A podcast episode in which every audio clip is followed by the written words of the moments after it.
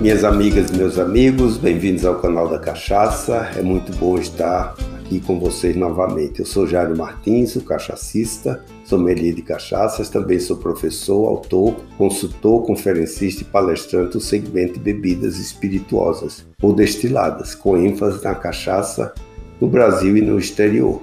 Nós estamos presentes em todas as plataformas de áudio. No canal da Cachaça, nós temos um quadro Cachacista Responde, através do qual nós recebemos perguntas e histórias pitorescas envolvendo a cachaça. E agora eu vou responder uma pergunta vinda do Rio de Janeiro, do Cícero Máximo. E ele pergunta: alguns livros se referem à cachaça como para ti. Qual o motivo?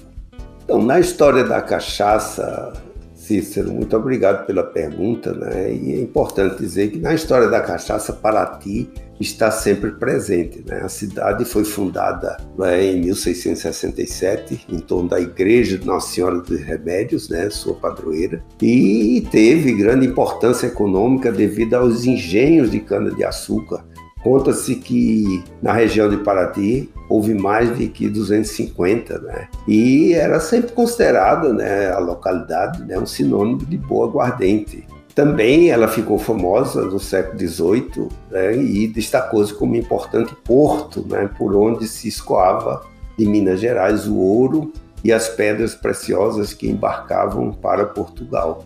Então, essa história de Paraty como esse celeiro de cachaça, ela remonta dessa época, né? E aconteceu um fato bem interessante, por volta de 1630, os portugueses notaram que o mercado da cachaça estava crescendo muito e tomava lugar da bagaceira, que era a aguardente portuguesa, aguardente vínica. Né? E o que aconteceu? O rei de Portugal proibiu a produção e a comercialização da cachaça para que a bagaceira fosse obrigatoriamente consumida. Né? Quer dizer, como não havia muita fiscalização, permitiu a continuidade do negócio né, na clandestinidade e aconteceu que, como estava sendo feito isso por debaixo do pano, então o que é que houve? Né? Começou-se a dar vários apelidos para a cachaça, que era produzida e comercializada às escondidas. Né? E você sabe que devido à criatividade do nosso povo, hoje nós temos mais de 800 vocábulos, ou seja, apelidos para a cachaça. Por exemplo, mais conhecido branquinha, mé, água que passarinho não bebe, homeopatia, entre outros. E é interessante que para ti era um desses vocábulos, desses nomes. Me dá uma para ti, para não dizer me dá uma cachaça. Então, esse nome ficou conhecido, era bastante usado, tomar uma Paraty, e vocês sabem né, que em Paraty, né, devido a, a, ser um porto conhecido, muitos marinheiros né, vinham para lá e também tomavam as cachaças, né, então sempre ficou bastante conhecido é, o nome cachaça como sendo Paraty, existem até músicas falando que a Nara Leão cantava, ao invés de, de tomar chá com torradas, bebeu Paraty, essa Paraty era a cachaça. Apenas aqueles tradicionais apreciadores é que continuam usando esse, esse termo, mas eu posso dizer que está quase extinto.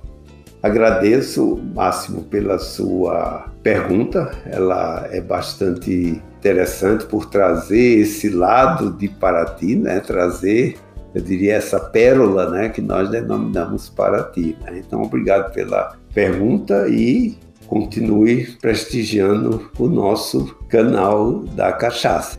Se você é ouvinte para participar, mande a sua pergunta para o quadro Cachacista Responde pelo WhatsApp 11 93489 0662 você pode gravar sua pergunta ou mesmo escrever, falando também o seu nome completo, e eu vou ter um imenso prazer em responder, disseminando conhecimento, eu diria acumulado, né, durante esses 500 anos de cachaça sobre a nossa honrosa bebida. Esperamos você no próximo episódio para conhecer um pouco mais sobre o nosso destilado, a nossa cachaça e até lá.